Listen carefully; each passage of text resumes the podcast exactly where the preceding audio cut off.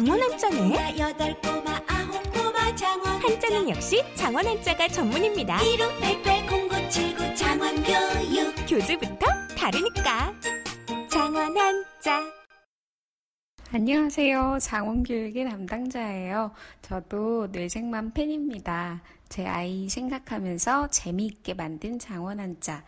많은 문의 부탁드립니다.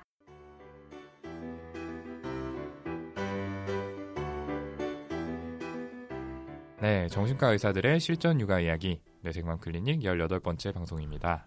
자, 저희들 소개 먼저 드리고 시작할게요. 네, 안녕하세요.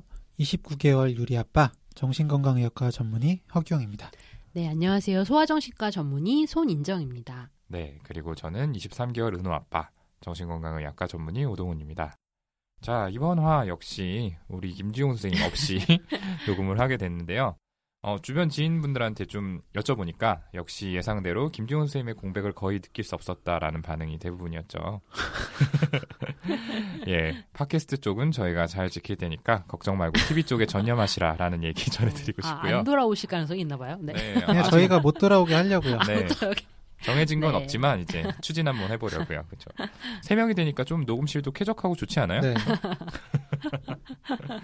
네, 네. 이 방송 듣는 김지훈 선생님, 네, 이거 듣고 좀 연락 좀 주시고요. 너무 잘 나간다고 사람 무시하지 마시고. 농담입니다. 자, 암튼 지난 한 주간 우리 아기들 별일 없었는지 그거부터 좀 얘기해 볼게요. 네. 그 지난 주에 유리는 영유아 건강 검진 있잖아요. 그 중에 구강 검진 어, 이제 막바지에 치과에 다녀왔어요.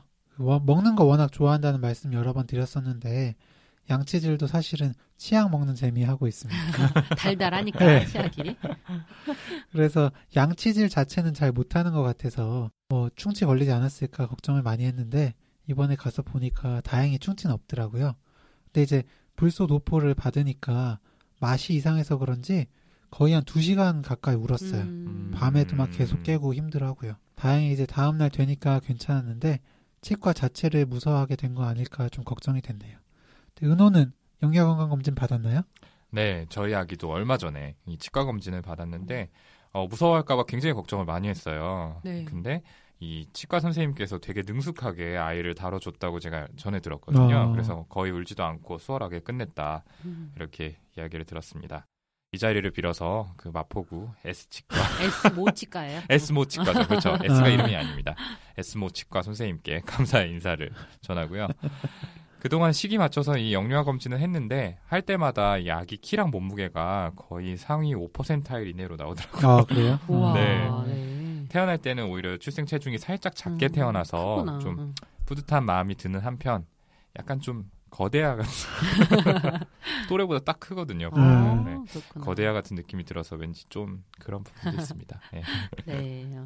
어, 이렇게 영유아 검진 좀 얘기를 해주셨는데, 어, 영유아 건강 검진을 통해서 아이의 신체적인 건강뿐만 아니라 또 발달 지표에 대해서도 어머님들이 이렇게 체크를 해주시는 것들 있잖아요. 예, 이렇게 스크리닝이 가능해지다 보니까 더 늦기 전에 병원을 또 많이 찾아주시는 것 같아요. 실제로 제가 근무하는 병원에서도 소아과 선생님들이 계셔서요. 예, 영유아 검진 후에 발달 지연 소견이 있을 경우에는 이렇게 의뢰를 저희 쪽으로 음. 주시는 경우도 종종 있습니다. 네. 네, 저희가 영유아 건강검진에 대해서 이야기를 하면서 시작을 해봤는데 오늘 방송의 주제가 바로 발달에 관련된 내용이죠. 네. 우선 청취자분께서 보내주신 사연 먼저 듣고 본격적으로 방송 시작해 보도록 하겠습니다. 안녕하세요. 저는 28개월 아들을 키우고 있는 워킹맘이에요. 출퇴근할 때 잘 듣고 있습니다. 제 아이가 선생님들 아이들과 비슷한 또래라서 그런지 공감이 많이 되더라고요. 방송을 듣다가 발달이 늦은 아이를 주제로 해주신다고 해서 사연 보내봅니다. 방송에 나오지 않더라도 간단하게 답을 주셨으면 하네요. 저희 아이는 28개월인데 또래에 비해서 말이 많이 늦는 것 같아요. 한 문장으로 이야기하지 못하고요. 엄마, 아빠, 물, 빠빠이 같은 단어로 표현하는데 정확하게 세어본 것은 아니지만 대충 50단어 정도 사용하는 것 같아요. 친구 딸이 26개월이어서 저희 아이보다 2개월 더 늦게 태어났는데도 저희 아이와 어느 날 다 같이 만난 적이 있었거든요. 그런데 그날 제가 굉장히 깜짝 놀랐어요. 그 아이는 말을 문장으로 하더라고요. 생크림, 주스, 핸드폰 같이 어려운 단어도 쓰고요. 그동안은 크게 걱정을 안 했었는데 요즘 들어 걱정이 많이 돼요. 저하고 남편 모두 맞벌이를 하느라 아이를 친정엄마가 봐주시는데 책을 읽어주거나 말을 많이 걸어주지 않아서 그런 걸까요? 직접 제가 놀아주는 시간이 적어서 그런 것 같아서 죄책감이 들기도 합니다. 요즘에는 아이와 있을 때 책을 열심히 읽어주는데 말이 느는 것이 느껴지지 않아요. 책 읽는 것에 흥미가 없는지 금방 실증을 내고 다른 것 하자고 하기도 하고요. 저희 엄마는 너도 말하는 거 늦었어. 말 늦게 틀 수 있는데 뭘 걱정하냐. 이런 걸로 병원 가면 아이 스트레스 받는다. 라면서 우선 기다리라고만 하시는데 그래도 되는 걸까요? 답답한 마음에 사연 보내봅니다. 계속 좋은 방송 부탁드려요. 네, 잘 들어봤습니다. 이 사연 보내주신 어머님께 감사 말씀을 드립니다. 어, 오늘 주제는 발달이 늦은 아이인데요. 언어 발달이나 운동 발달이 나이에 맞게 이루어지는지에 대해서 정말 걱정을 많이 하시는 부모님들이 계시죠. 네. 특히 저나 허경 선생님처럼 아이를 처음 키워보는 초보 엄마나 아빠들이 그런 고민을 많이 하시는 것 같습니다. 예전에도 잠깐 얘기했었죠? 네. 저도 유리 발달이 좀 늦는 것 같아서 인정이 이거 손희정 선생님한테 물어봤던 적이 있는데 방송에서도 잠깐 말씀을 드렸었죠. 생후 8, 9개월 정도 됐는데 기어가려는 시도조차 하지 않던 유리가 12월이 될 때까지 서지도 못했었거든요.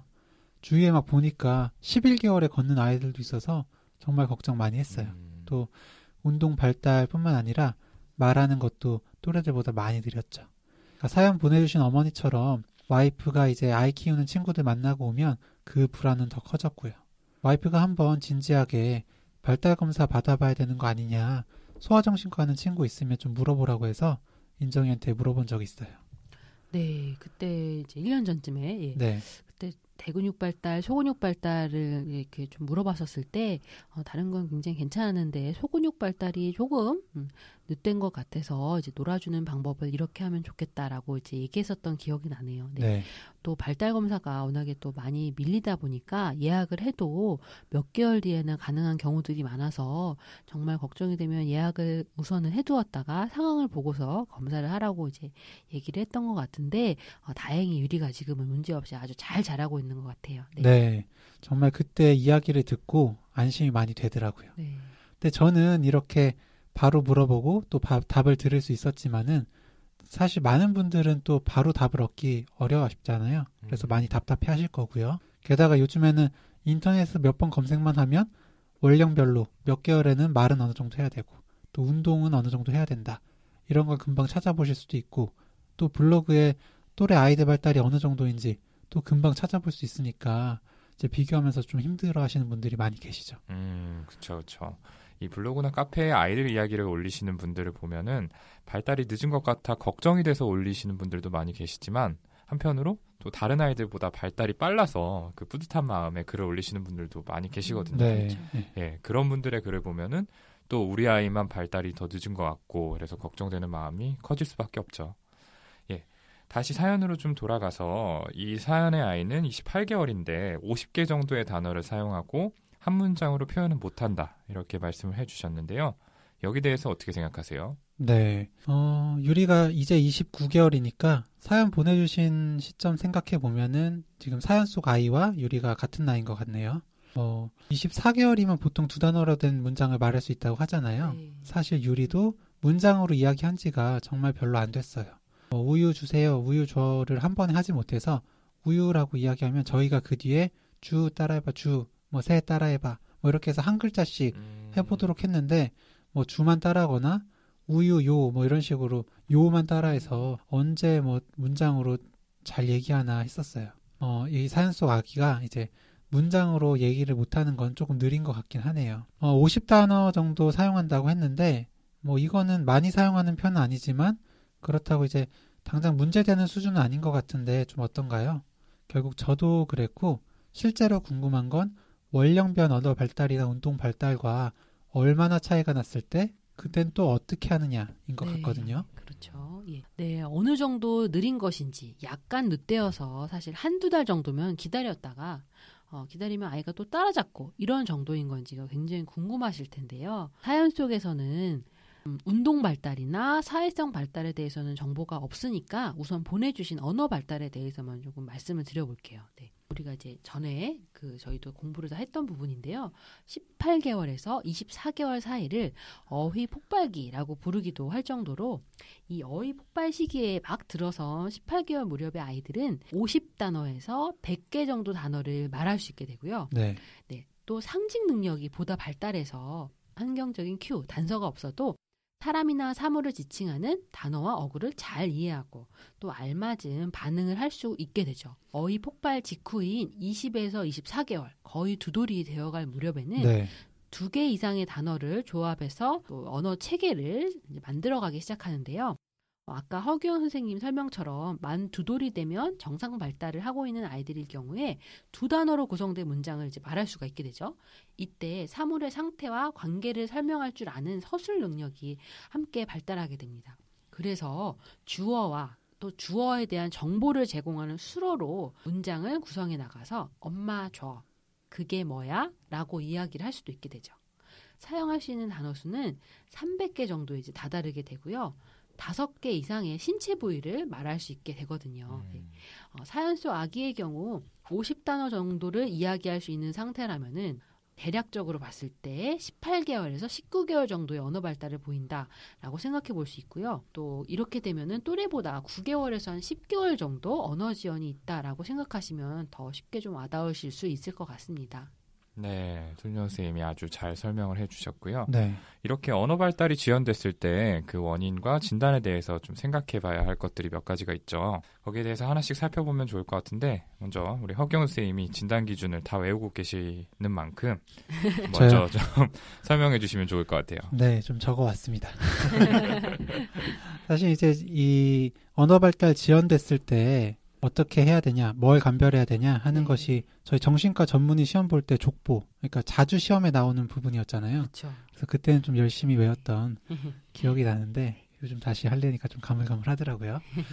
그 첫 번째로 좀 봐야 될 거는 이제 단순 언어 장애입니다. 말 그대로 단순하게 언어 장애만 있는 걸 뜻하는 말인데요. 어, 이걸 좀 진단을 하려면 언어 능력이 일단 정상보다 지체가 되어 있어야 되는데 어려울 수도 있는데 표준화된 언어 검사에서 평균보다 표준 편차 1.25 아래로 이제 떨어지는 수행력을 보이고 또래와의 사회생활에 어려움을 가지기 쉬운 아동이고요. 또 언어 산출 연령은 언어 이해나 이제 표현에서 기대되는 연령보다 최소한 6개월 이상 지연되고 이제 통합 연령, 그러니까 이해하고 표현하는 그 연령은 생활 연령, 그러니까 또래보다 최소 1년 이상 지연을 보입니다. 어, 이런 수용 언어 검사에서 낮은 점수를 보이긴 하지만 수용 언어뿐만 아니라 제가 표현하는 언어에서도 문제를 보이는데요. 이거는 처음에는 이해하는데 1차적으로 어려움이 있는 아이들이 결국 이해하는데 어려움이 있다 보니까 표현하는 데까지도 어려움을 겪게 된다는 걸 의미하죠. 또 이외의 진단 기준들이 있는데 어, 다른 진단 기준들은 다른 문제가 아니라 언어에만 문제가 있다는 것을 의미하는 겁니다. 좀 설명을 드리면 IQ, 그러니까 지능 지수가 최소 85 이상이어야 된다. 그리고 청력의 이상이 없어야 된다. 또 뭐 간질이나 뇌성마비와 같은 뇌손상, 그리고 신경학적 이상을 보이지 않아야 된다. 그리고 또 말 산출과 관련된 구강 구조나 기능의 이상이 없어야 된다. 그리고 사회적 상호 능력에 심각한 이상이나 장애가 없어야 된다. 이런 배제 진단 기준이 있습니다. 일단 단순 언어 장애를 가진 아이들은 이제 2세 가까이 되어서야 첫 단어를 이야기하는데 평균적으로 돌무렵에는 첫 단어를 다들 이야기하잖아요. 이런 걸 생각했을 때 1년 정도는 지연이 된다고 볼 수 있겠죠. 또 문장으로 이야기하는 것도 36개월은 되어야 가능하고요. 위의 진단 기준에 말씀드렸던 것처럼 다른 인지적인 능력이나 운동 발달에 큰 문제는 없지만 세부적으로 문제 해결 능력이나 추론 능력이 떨어져서 나중에 이제 학습이나 사회생활에도 문제가 생길 수 있습니다. 이외에 또 다른 가능성에 대해서는 그 전문가이신 손희정 선생님께 설명을 부탁드리도록 하겠습니다. 네, 또 이제 두 번째로 이제 이렇게 언어 지연이 있을 때 의심해 봐야 되는 것으로 어, 자폐 장애, 자폐 스펙트럼 장애가 있습니다. 이 자폐 스펙트럼 장애라는 용어로 이제 진단 기준이 예, 바뀌게 되었는데요. 어, 진단 기준 말씀드리면 첫 번째 기준은 음, 아래 1, 2, 3에서 총 6개 또는 그 이상의 항목 적어도 1번 항목에서 두 가지 항목, 2와 3에서 각각 한 개 이상의 항목이 충족되어야 된다라는 기준이 있고요. 그 기준 한번 말씀드려 볼게요. 네. 기준 1은 다음 중 최소한 두 개 이상의 사회적 상호작용의 질적 결함을 보인다라는 부분이고요. 사회적인 상호작용을 위한 눈맞춤, 얼굴 표정, 자세, 몸짓 등과 같은 다양한 비구어적 행동의 사용에 있어서 명백한 손상을 보이는 경우, 그리고 발달 수준의 적절한 또래 관계를 발달시키지 못함, 즐거움, 관심 또는 성취를 다른 사람들과 자발적으로 나누려고 하지 않는다. 예, 이런 부분이 있고요. 그리고 거기와 더불어서 사회적 또는 정서적인 상호작용이 결여됨. 네, 이런 항목들 중에서 적어도 두 개 이상의 어떤 질적인 결함을 보이는 것이 있어야 되겠고요. 그리고 두 번째로 이제 다음 항목들 중에서 최소한 한 개 이상이 해당이 되어야 되는데요. 의사소통의 질적인 결함 측면에서 첫 번째로 말의 발달이 지체되거나 전혀 나타나지 않는 경우. 두 번째로 적절한 말을 할 수 있는 경우에도 다른 사람과의 대화를 시작하고 유지하는 능력에 있어서 명백한 결함을 보이는 경우. 세 번째로 언어나 특이한 언어를 상동적이고 반복적인 형태로 사용하는 경우. 네 번째로 발달 수준의 적절한 다양하고 자발적인 가상놀이나 사회적인 모방놀이가 결여되는 경우입니다. 네, 그리고 마지막 세 번째 진단 기준에서는요, 이렇게 네 가지 중에 한 가지 이상의 어떤 반복된 형태의 행동이 나와야 되는데, 어, 첫 번째로 강도나 내용에 있어서 비정상적인 한 가지 이상의 상동적이고 제한된 관심 영역에 지나치게 몰두하는 것. 두 번째로 특정 비기능적인 일과나 의례적인 행동에 굉장히 융통성이 없이 집착하는 것. 세 번째로 상동적이고 반복적인 운동성 습관을 보이는 것. 상동 행동이라고 하는데요. 어떤 아이들은 뭐 배를 튕기는 것도 있고 손을 이렇게 꼼지락꼼지락 하는 손에 대한 상동 어, 행동이 오는 경우도 있고 예, 그렇습니다. 네 번째로 사물에 특정 부분에 대해서 지속적인 집착을 보이는 경우, 네, 해당이 되겠고요. 그리고 이런 것들이 있는 동시에 이제 여러 영역에서 어떤 기능적인 저하가 3세 이전, 여기서 많은 나이를 말하고요. 만 3세 이전에 나타나야 합니다. 결국은 사회적인 상호작용, 사회적인 의사소통에서 사용되는 언어, 그리고 상징놀이나 상상놀이의 기능 저하가 보이는 걸 의미하겠죠. 네. 이렇게 상대방의 의도를 파악하지 못하고 자신의 행동에 대한 타인의 반응을 예측하지 못하다 보니까 또 자신이 어, 몰두한 주제에 대해서만 이야기하거나 관심 있는 행동만 반복을 하게 되고요. 다른 사람과 함께 관심을 나누고 공유하는 이런 공동 관심이 굉장히 부족하고 그렇기 때문에 다른 사람의 관심을 유도하려고 신호를 보내고 다른 사람을 관찰하고 하는 행동들이 굉장히 부족하게 됩니다. 이런 의도 공유하기에 어려운 뿐만이 아니라 말을 할 때 음의 높낮이가 굉장히 단조롭고 약간은 하이피치드로 어, 얘기하는 것들도 특징이 되겠죠. 네.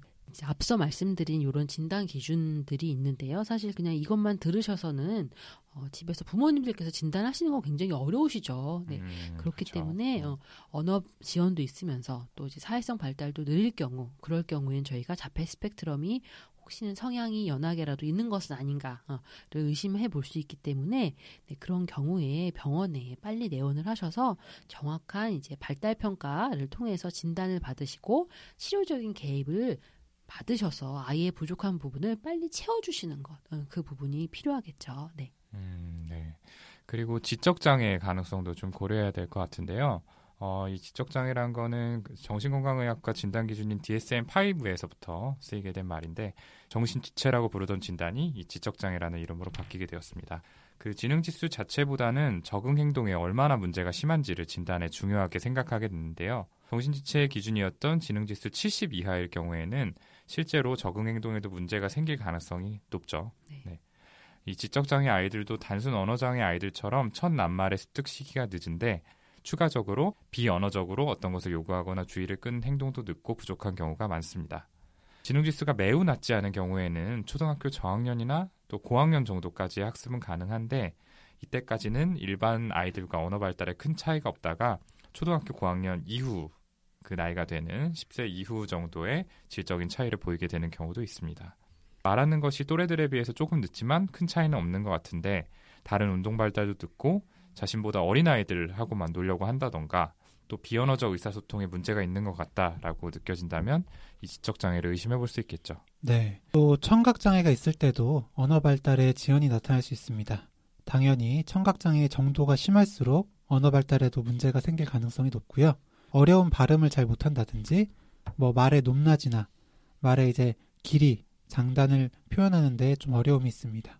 큰 소리에 반응을 안 하거나 이름을 불러도 반응하지 않을 때 좀 의심을 해볼 수 있겠는데, 보통 이제 선천적인 경우라면 신생아 때 청각 검사 보통 다들 하잖아요. 네. 이런 경우에 밝혀지게 되죠. 또 이외에도 뭐 가정 내 학대가 있는 경우, 또 이제 말소리를 만들어내는 신체 구조나 근육에 문제가 있는 경우 등에서도 언어 발달이 늦어질 수 있습니다. 네, 이렇게 언어 발달이 늦어지는 경우에 이제 평가를 어떻게 하시는가 하는 문제를 굉장히 궁금해 하실 텐데요. 첫 번째 단계로는 이제 현재 상태에 대한 것들, 이제 병력에 대한 기록, 그리고 어, 아이가 어떻게 커하는지에 대한 예, 그런 부분들에 대한 이제 과거력이 굉장히 중요하고요. 그리고 부모님을 통해서 이제 듣고 부모님들이 작성해 주시는 질문지, 설문지라고도 하는데, 예.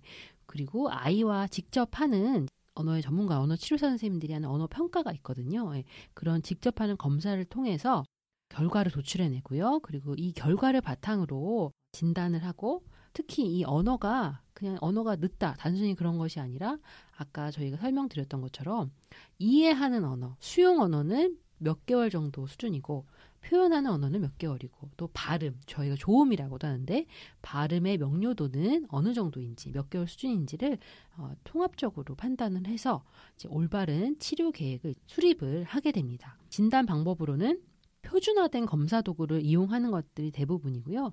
그리고 뭐 놀이 평가라든지 이런 비공식 검사를 통해서도 아이가 놀이 상황에서는 또 어떻게 이야기를 하는지를 관찰하고 저희가 분석을 하게 됩니다. 이런 검사 결과를 바탕으로 병원에서는 주치인 소아정신과 의사와 또 언어치료사 선생님과 어, 회의를 통해서 어떤 방향으로 또 이제 어떤 간격으로 어느 정도의 양으로 치료를 하게 될지 예, 이것 들을 결정을 해서 네, 치료를 해나가게 되죠. 네.